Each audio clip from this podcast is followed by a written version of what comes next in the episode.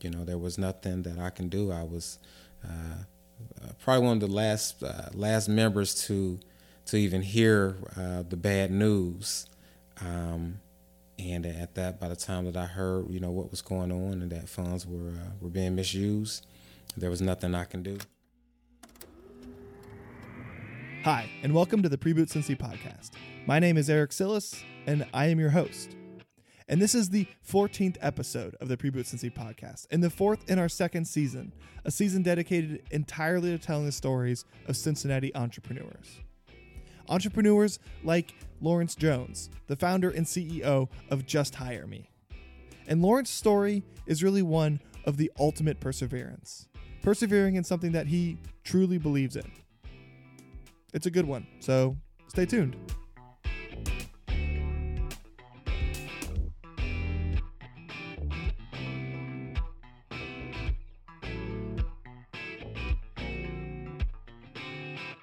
Just Hire Me is a teen staffing platform where neighbors and businesses can hire teenagers within their community for small projects and light chores.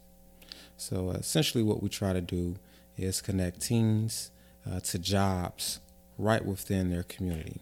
If a uh, neighbor needs some uh, extra help around the house, um, they can hire a teenager through our program. Uh, for business, um, has uh, extra demand and they need extra an extra labor force. They can hire uh, teenagers, and we try to make sure that they come from uh, the neighborhood of the business or of the neighbor. So, one of the first things I thought when Lawrence started telling me about his business was teenagers? Really? Why teenagers? I mean, if I'm honest, it seems like most people don't like working with teenagers. They tend to get a pretty bad rap. They may be seen as lazy or irresponsible, or they just aren't that skilled. Lawrence, however, he sees it totally differently. Teens are, you know, obviously the future, but I've never been one of those people that look at kids as like bad kids. I'm like, well, it's a learned behavior. You know, where where do they learn it from? You know, how how do they get to this point? You know, how do you how do you survive 15, 16 years and uh, you're bad? Like, well, there there there have uh, clearly been some influencers, you know, uh, to get someone at point. So I look at that type of situation and I am one of those people also that believe that that people can change, they need opportunity. And when I think of what I want to do with Just Hire Me, I want to attack both of those things simultaneously. And Lawrence provides a really great opportunity for his teens. Not just the opportunity to get a job, it's the opportunity to get a lot of real life education, as well as a mentor and coaching. And if that weren't enough, he also helps them learn about how to set a solid financial future. Well, uh, as a part of the Just Hire Me program, we don't just find the, the teens jobs. We actually uh, put them through a four week certification program prior to. Uh, this allows us to uh, emphasize uh, some of our values, uh, some of the things that uh, the teens will need when dealing with the public. So, for example, we go over etiquette, um, you know, your language, your dress, your manners, um, just how to interact, how to shake hands, which is very, very important. Um, we also go over, you know, how to fill out an application, the importance of having a resume, uh, the difference between a personal check and a, a payroll check, how to fill that, uh, how to fill a personal check out, how to uh, understand, you know, what's FICA on my my payroll check, making sure they have those types of basic understandings, um, and also to save money and uh, make sure they pay themselves. Um, we go over uh, financial literacy they need to uh, understand uh, certain things so that they can make better decisions financially as they get older. So we work to make sure the teens have 401k accounts uh, and also that uh, they have bank accounts so they can have a couple of different places to uh, store their money safely. And Lawrence obviously does this because it's good for the teens.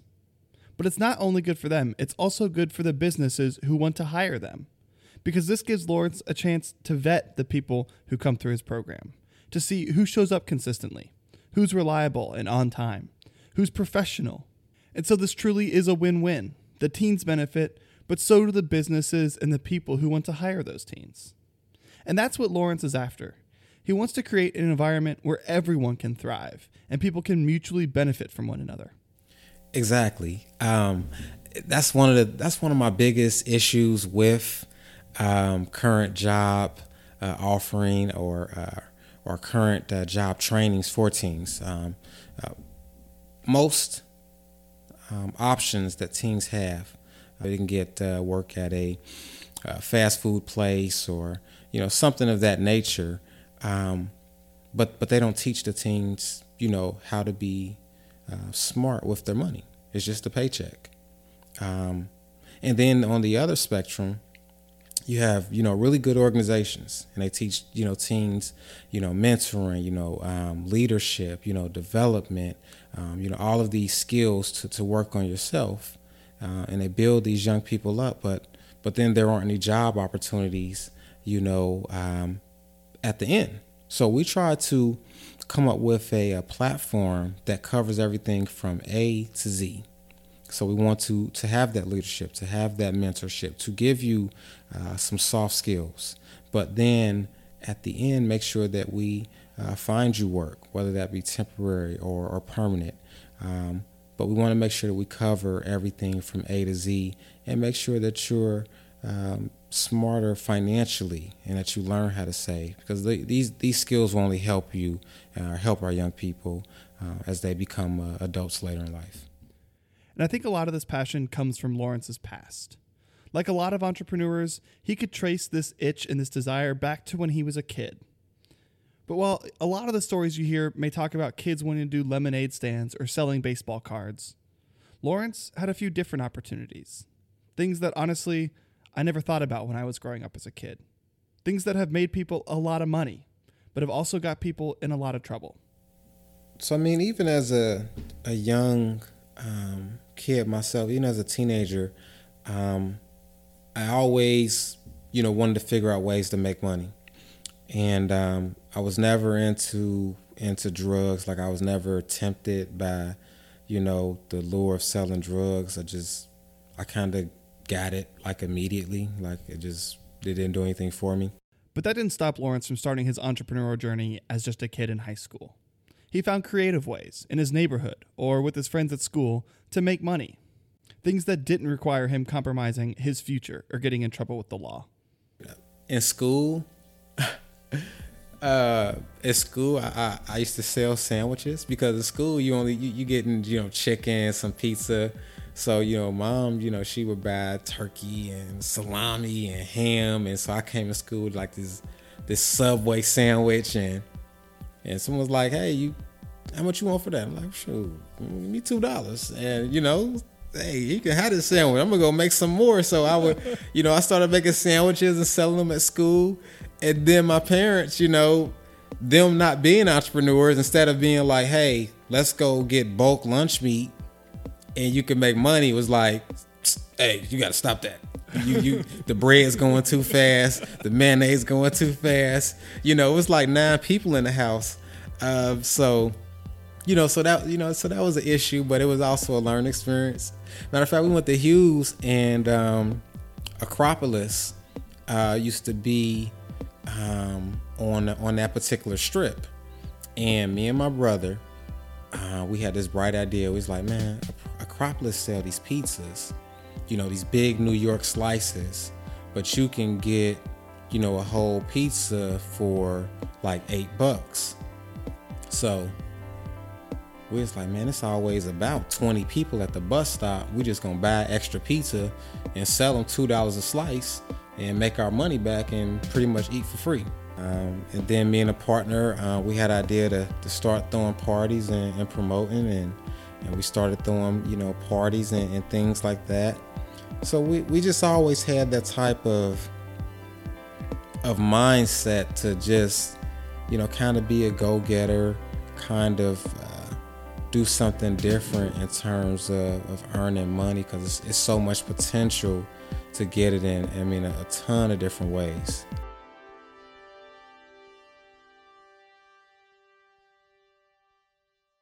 But after graduating high school, Lawrence didn't try to become a bus stop pizza mogul or make a living trying to sell sandwiches inside the cafeteria.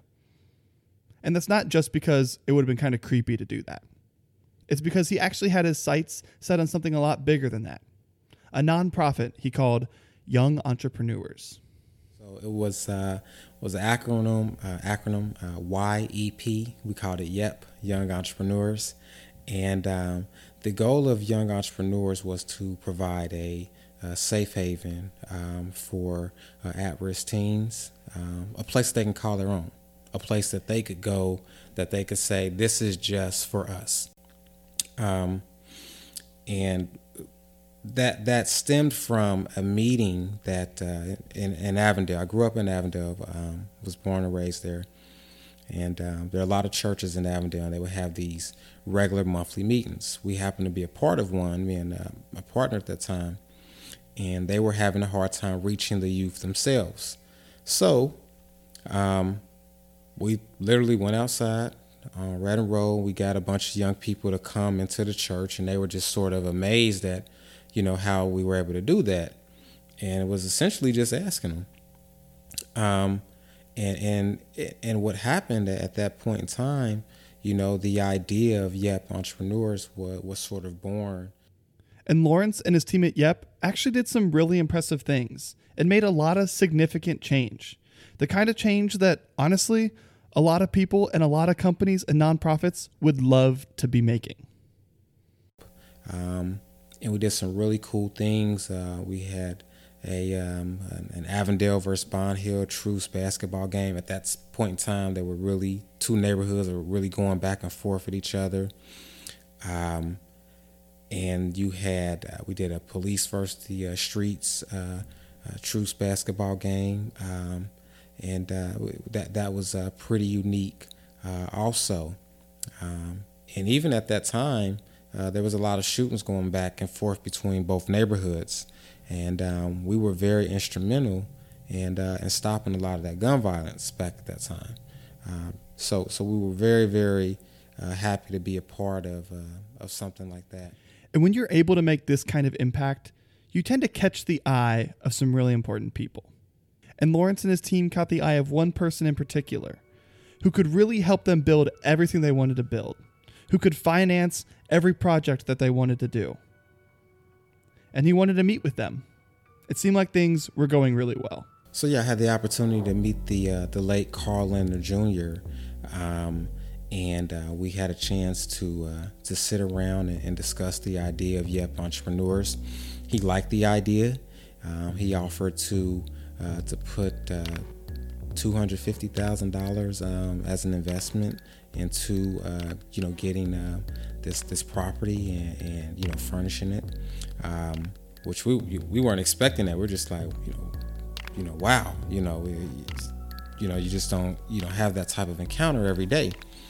Uh, the next day, we got a call from one of our advisors at that time and said that he slept on it and decided to give another $50,000. So we're up to $300,000 uh, as an investment.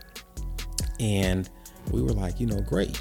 You know, we are able to, um, you know, really get the ball rolling. And the reason that uh, the ball is not currently rolling is that uh, money was being, you know, misused and mismanaged at that time. And uh, by the time it got back to uh, Carl Lindner Jr., I mean, the program was just was dead. You know, there was nothing that I can do. I was uh, uh, probably one of the last last members to to even hear uh, the bad news. Um, and at that, by the time that I heard, you know, what was going on and that funds were uh, were being misused, there was nothing I can do. Um, so just like that, the dream for young entrepreneurs was dead, and Lawrence didn't know what to do.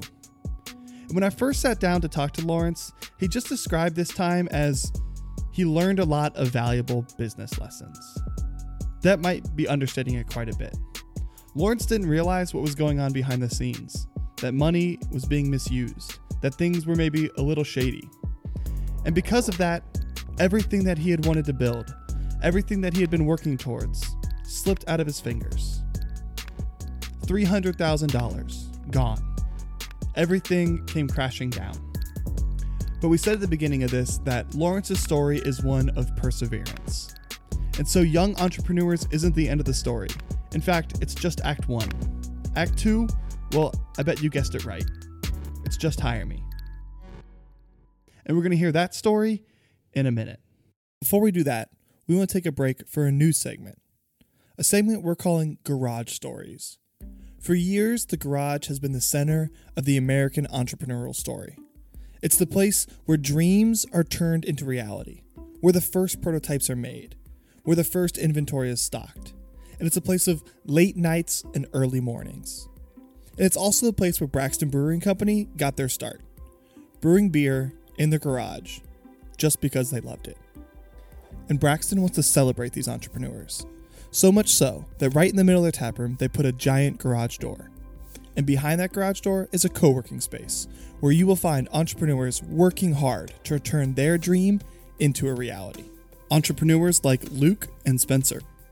Hey, I'm Luke Klepek. I'm Spencer Pup. And Luke, Spencer, and team are building an app called Peep the Study app. With Peep the Study app, our users will be able to set up a study interval where they can say how long they want to study. While they're supposed to be studying, we will track if uh, they actually access a social media or a different kind of distraction uh, from their phone and we'll reward them with a productivity score.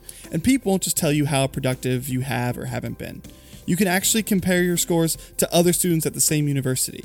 And you can find students who are in the same class. And you can collaborate, challenge each other, even share notes back and forth. Their hope is that they can unlock the power of a connected university to help make everyone better. And ironically enough, this idea came to Luke when he should have been doing his homework, but found himself distracted instead. I came up with this idea uh, because I was in the middle of typing a paper one night. It was about 2 a.m. It was it was supposed to be 10 pages long. I think I was maybe a page in. I, I received a, a Facebook notification or some sort of notification on my phone, and immediately just turned my head from you know my computer screen where I was typing to my phone because it alerted me, and I habitually and mindlessly just clicked the home button and accessed every single social media app that I had on my phone, scrolling through each and every one of them for like a combined total of over 45 minutes. And uh, I ran upstairs to Spencer's room and I said, Hey, this is a great idea that I just had. You got to listen to this. And uh, I, I had the idea of, you know, just we've got to find a way to block out distractions, block out this habitual and mindless, you know, just con- continuous social hyperconnectivity that is Luke and Spencer of Peep the Study app. If you'd like to find out more about Peep, you can do so on their Facebook or Instagram at peep underscore mobile, or you can check out their website at thestudyapp.co. Braxton Brewing Company. Lift one to life. And now, back to the show. Okay, let's just recap the story for a second. Lawrence and his team were building a company called Young Entrepreneurs and they had talked with Carl Lindner Jr. and a few others to secure $300,000 worth of investment, which was enough for them to start to build the center they wanted to build, to continue to build out programming and host these events. It was a big deal. But then everything slipped away because there was money being mismanaged behind the scenes. And so the dream of young entrepreneurs was gone. But the passion, the drive, that didn't go away that was still burning inside Lawrence. And so, fast forward to 2014, and Lawrence is sitting at the Parkside Cafe in Walnut Hills, and he's reading the newspaper. When all of a sudden, something catches his eye. Um, it's a little cafe uh, off of uh, McMillan, and um, so I, am reading the paper and it's talking about all of these different companies and they're doing this investing, and I'm like, you know, is it is it possible that that this uh, my idea could actually be you know reborn. Lawrence was reading about the startup Cincy scene and about how much it was exploding, and that the businesses that were a part of it were disrupting a lot of big businesses and the way things have traditionally been done. He was reading about how much money is being invested in these types of companies. And just like that, the spark for Lawrence to build another company was ignited. Um, and so, you know, I, I just went for it. All right, hold on. I'm going to stop there for a second. Because one of the things that really bothers me when entrepreneurs tell their story is you just get a sentence like that. So I just went for it. And that's it. That's all you hear about how the idea came about. We're not going to do that. And I think we all know it's not just that easy. You don't just go for it. So here's what Lawrence actually did. And uh, that led to um, me doing my research, joining Startup Cincy. Um, I had a chance to participate in a 2015 Startup Weekend, and that's really where the idea sort of uh, morphed, uh, if you will, into just hire me. We went through several variations of the name, you know, go hire me, maybe you'll hire me. Uh, we settled on just hire me. We did not win 2015 Startup Weekend, but um, I think that we're the only company that is still um, in business from that uh, that actual uh, event. And so, Startup Weekend 2015 was probably one of the biggest catalysts for him building the company that is Just Hire Me today. And it, we've said a lot about how perseverance is the is the backbone of Lawrence's story. And it's not just because this is his second attempt at launching a business. It's not just because Just Hire Me is Act Two. It's also because he's outlasted a lot of other people. And you're going to see a constant theme as to why that is. It's because Lawrence really cares about what he's building. He believes in it with everything inside of him. Because good ideas come and good ideas go. Ideas that you think are just cool tend to be pretty fleeting ideas. But passions, core convictions, those don't go anywhere. That event, someone uh, mentioned to me, said, "You know what? You should you should go check out Mortar." And I did check out Mortar. I went to a Mortar and um, met some great guys over there, and uh, they've been very resourceful. I joined the Mortar program. Uh, I was uh, part of their fourth class, and I learned a lot. Got some great connections, and continue to get great connections from those guys. And then um, I was able to actually test out um, just hire me through the summer of 2016 at this point. And um, I was able to really learn a lot, uh, get some validations for some of my assumptions. And um, then I wound up joining the Founder Institute. I was a part of their inaugural class. Um, so I'm, I'm, just really dedicated. You know, if I see an opportunity to better the product and learn and, and make it good, you know, I'll, I'll go to it. I'll, I'll, attend it. I'll be a part of it. And the Founders Institute really um, had me doing some hard work, things that I'd never done as an entrepreneur, to really flush out the ideas. And um, and then at that point, I mean, just hire me was just 100% alive. Um, we were off and running. And at this point in the conversation, something jumped out to me that I thought was interesting. It's pretty clear that Lawrence is trying to build a business, a true for profit business, an enterprise, albeit a social enterprise, but an enterprise nonetheless. Lawrence wasn't out trying to hunt down grant dollars, he was trying to hunt down developers to build an app. He wasn't trying to pitch donors, he was pitching investors. And this is a space that has been traditionally dominated by nonprofits or government entities. And that's the route that Lawrence had gone in the past. And so I wanted to know why the change? Why not follow the traditional model? I look at nonprofits as uh, they don't have the capacity to scale because they are funded through philanthropy and grant dollars. Um, and and so that they reach a point where you know they can they can only do so much um, and I, I, I, when I joined the Founder Institute, they said, you know, you need to think of a business that will be able to be ran for 20 plus years and that can employ thousands of people. So with just hire me, you know, this is something that can be modeled in other cities and other states. You know, our platform isn't just you know, me having a class and then, you know, um, you know, making a connection over the phone. You know, we're developing a technology where we can be sort of the, the Uber of service convenience, but it's for teenagers. And teenagers being able to connect with neighbors and businesses in their neighborhood. So uh, a neighbor or business will be able to just hop right on our app and say, hey, you know, I need somebody to help me do this. I'm looking for a team to help me do that. Someone right within my neighborhood. Um, which we haven't seen anyone, you know, do to date. But what Lawrence is trying to do, it isn't easy. The childhood poverty rate in Cincinnati is more than double the national average. And Cincinnati continues to be not just top 10, but top 5 in the worst cities when it comes to childhood poverty. So that means what Lawrence is trying to do is really, really important, but it's also really, really difficult. But Lawrence sees that as an opportunity, a problem that he wants to figure out how to solve. Cincinnati has a really, really big problem, especially in terms of childhood poverty. I want to be able to uh, to tackle that, and I know that if we can do it here in Cincinnati and and disrupt um, that national ranking and, and, do our part to bring that down, I can't imagine any other city and state not wanting it. And through technology, we can do that, and we can do it quickly. But it definitely hasn't always been easy for Lawrence. In fact, I asked him that very question. Has it been easy? Oh no. it's, been, it's been disrespectful at times.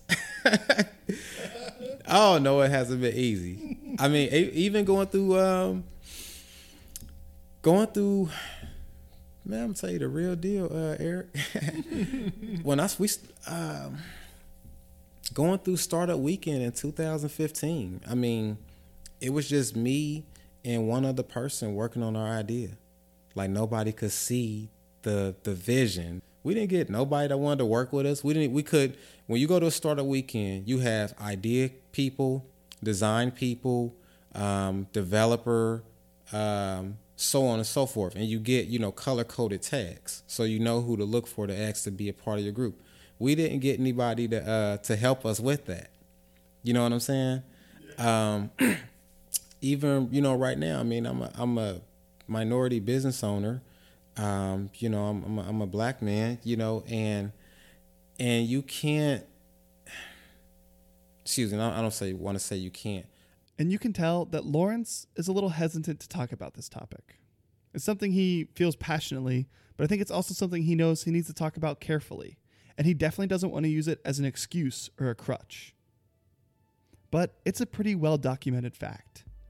The world of entrepreneurship the world of tech, it has a diversity problem. And this is a problem that Lawrence faces all the time. It just makes it harder to do business. I'm a minority business owner, I'm a black man, and it's very hard to get um, funding, to get people to look at your idea when they may not have came from the certain type of circumstance that led to your idea creation. So somebody can think about something that to me, I'm just like, you know, I, I, don't, I don't, I don't get it. But you know, if they if they look like the rest of the room, the rest of the room is like, oh yeah, I totally understand that. Well, if the rest of the room ain't filled up with black people, and I'm telling you about this social problem, but how we can make money on it, you know, you you you just not gonna understand because you may not have experienced that social problem. It's not a reality to you, you know. Um, so so I, I, I feel like, and I would say I know that I've I've just been affected by that, and it is. I'm like I'm just like, all right, it may be a longer journey, but I have a really really solid um, at first idea now business. But that isn't gonna stop Lawrence. It doesn't matter if he was a kid trying to sell pizza slices at a bus stop to his friends in high school, or if he's now trying to build a company that he thinks could actually really impact a serious problem. Lawrence doesn't give up easily. Even through the hardships, like watching his first attempt fall apart right in front of his eyes. It's not easy to stop Lawrence from chasing something that he believes in. And that's what sets him apart. He continues to fight when everyone else has given up. Again, a lot of other businesses, you know, they may have been cute and funny at the time, but they're no longer here. And in actuality, the only reason that they're no longer here is because the creator of the business gave up. And that's the only reason that just hired me is still here to this day because I didn't give up. I didn't I didn't quit. You know, you have to just weather that storm and just realize like, hey, you know, it, it, we're, we're humans. People are gonna do what they do. You can't get caught up in your feelings. If you believe in yourself, which you should believe in yourself more than anybody, you'll you'll just push past it. You'll persevere. You you will find a way. You will make a way. And and that's all that I'm doing right now. This might seem like it's become a repeating theme on this podcast, and I think that's because it has. The people who I interview, the reason they are able to get through the ups and the downs, the highs and the lows of entrepreneurship is because they are just so passionate about what they are doing. They believe in it, they love it. And I think it's only those who have that type of passion, the thing that is driving them from inside to go after this. Those are the people who tend to make it. They're willing to put up with a little bit more discomfort, a little bit more hardship. And also, it's what makes their stories so compelling. It's why I'm excited to do what I'm doing, to tell you their stories, to see that passion and that fire come to life. So you know, you know, in the type of business that I'm in, um, you know, I've, I've got a few options. Uh, like you said, I can I can cry about it, I can quit, or you know, I can do something about it. And I chose to do something about it. Um, yeah, I mean, you know, I you know, I get bothered from time to time. You know, it's frustrating. Uh, I mean, a, a couple days ago, I was like, you know, I'm about to just throw in the towel. I mean, oh my goodness it's just like the roughest day ever. I can't get anything that I need to get accomplished or to go my way. And I talked to some, you know, some of my supporters and, you know, my encouragers. And um, the next day was like the best day ever. I mean, you know, all types of, you know, blessings, you know, coming my way. And and so those are just the ups and downs of a business. But for uh, for me, you know, I'm I'm just not afraid of the challenge. Like you know, I don't I don't run from it. I've envisioned myself, you know, as I as I get older, as I become more mature person. I mean, I want to be a humanitarian. Um, I do want to give back. I want to make money, and I understand the world that we live in and I understand, you know, what you can do if you have a significant amount of money. So I don't run from that also. You know, a lot of people they think, oh, it was, no, man, you got to understand where you live at. You live in a country and a world that allows you that opportunity. Take advantage of it. And if you're the type of person that wants to give back, I want to give back. And and and and you know that's that's my choice. But I know it. I also want to do a lot of good and I want to invoke some some real change and and um, you just you just kind of gotta you know tie your shoes up and, and hit the ground running. And you're gonna trip you're gonna fall but you you gotta stay focused. You gotta believe in yourself. You gotta see the goal. You gotta see the finish line when don't nobody else see it. Um, and that's just all that I'm trying to do. If you've been moved at all by Lawrence's story, or if you believe in the change that he's trying to make in our community, then I do want to take a quick moment and just let you know there is a way that you can join in. The first thing you can do is you can sign up and hire a teen, whether you do it as a neighbor or if it's a company that you run. You can hire them to do things like cut your grass or run your social media campaign. But there's one other thing that I want to specifically call out, especially for the humanitarians who are listening to this. Lawrence mentioned at the beginning of this episode that he sets up every single teen with a 401k account. And he teaches them to put money aside for their future, even the money they're making now as a teenager. But one of the things he really wants to do is to be able to put the first few dollars into that account for them so that it becomes a little bit more real to them. And so if you would be interested in donating money for Lawrence to be able to do that, you can do that on his website. Okay, we've pretty much reached the end of the show. But before we go, I always ask every single entrepreneur the same question What is one piece of advice you would have for aspiring entrepreneurs? Or if you could do it all over again, what would you do differently? And one of the things that Lawrence said is that the risk, it honestly is worth it. Not just because it's something he believes, but also because he believes that if it doesn't work out, he can find something else he can go get another job or he can try and start another business. I mean, he's already done it once before.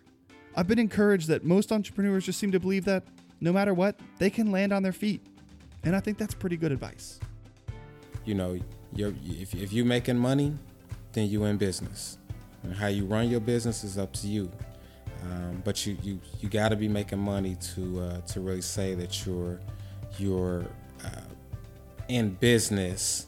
Um, and, and again, that depends on the type of business, uh, type of business that you want to be, that you want to grow. But um, at some point in time, you want to get to a point where you're actually making money. But that's going to require an investment in yourself also.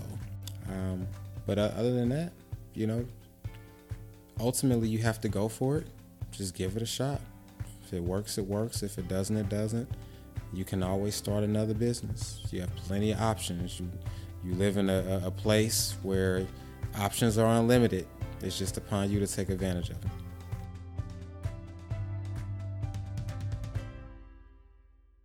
And in the next episode of the Pre-Boots podcast, we're going to talk with Julia Fisher, founder of the Play Library, a really cool new library that rents out toys instead of books. And Julia's path to the Play Library hasn't exactly been direct. It's gone through a couple different career shifts and it's even crossed city and state lines a couple different times. But she's finally found something that she's really excited about. And it's also something that her childhood friends think is pretty cool too, which we'll find out is actually kind of a big deal. And we're going to have a clip from that episode in just a minute. But if you want to make sure that you don't miss that episode, the best thing you can do is hit subscribe on whatever platform you like to listen to podcasts. Maybe like the one you're listening to right now. Just click the little subscribe button. It's that easy. And if you enjoyed this episode, I ask that you would consider sharing it. And if you wonder, well, what's in it for me?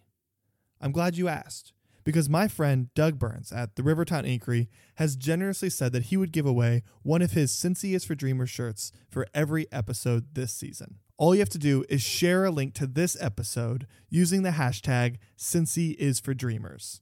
Again, that's hashtag Cincy is for Dreamers. And go ahead and tag at Preboot Podcast on either Facebook, Instagram, or Twitter in that post just to make sure that I don't miss it. That way, your name will be entered into the drawing to win one of the Cincy for Dreamers shirts from Doug Burns and the Rivertown Inquiry. And while you're at it, feel free to check out all the other awesome stuff that Doug has at his shop at therivertowninquiry.com. Thanks again, Doug, for supporting this podcast and all the amazing entrepreneurs in Cincinnati. And now, a clip from the next episode. So, the suburb that I grew up in was a very, you could say, wealthy suburb of New York City. Um, it was just north of the Bronx, basically. Everybody was doing sports to get into the best college and doing all the extracurriculars to get into the best college. Um, the the goal was getting into Harvard or Yale, and then with the hope of becoming a doctor or a lawyer or working at a hedge fund or something like that in New York City. So. Um, that was kind of where my head was. I knew that that was, as far as I was concerned, the measure of success. Uh, which was really stressful because I wasn't that kind of student and I didn't want to be those things. So I was grappling with my wants and the thing that I thought I should be.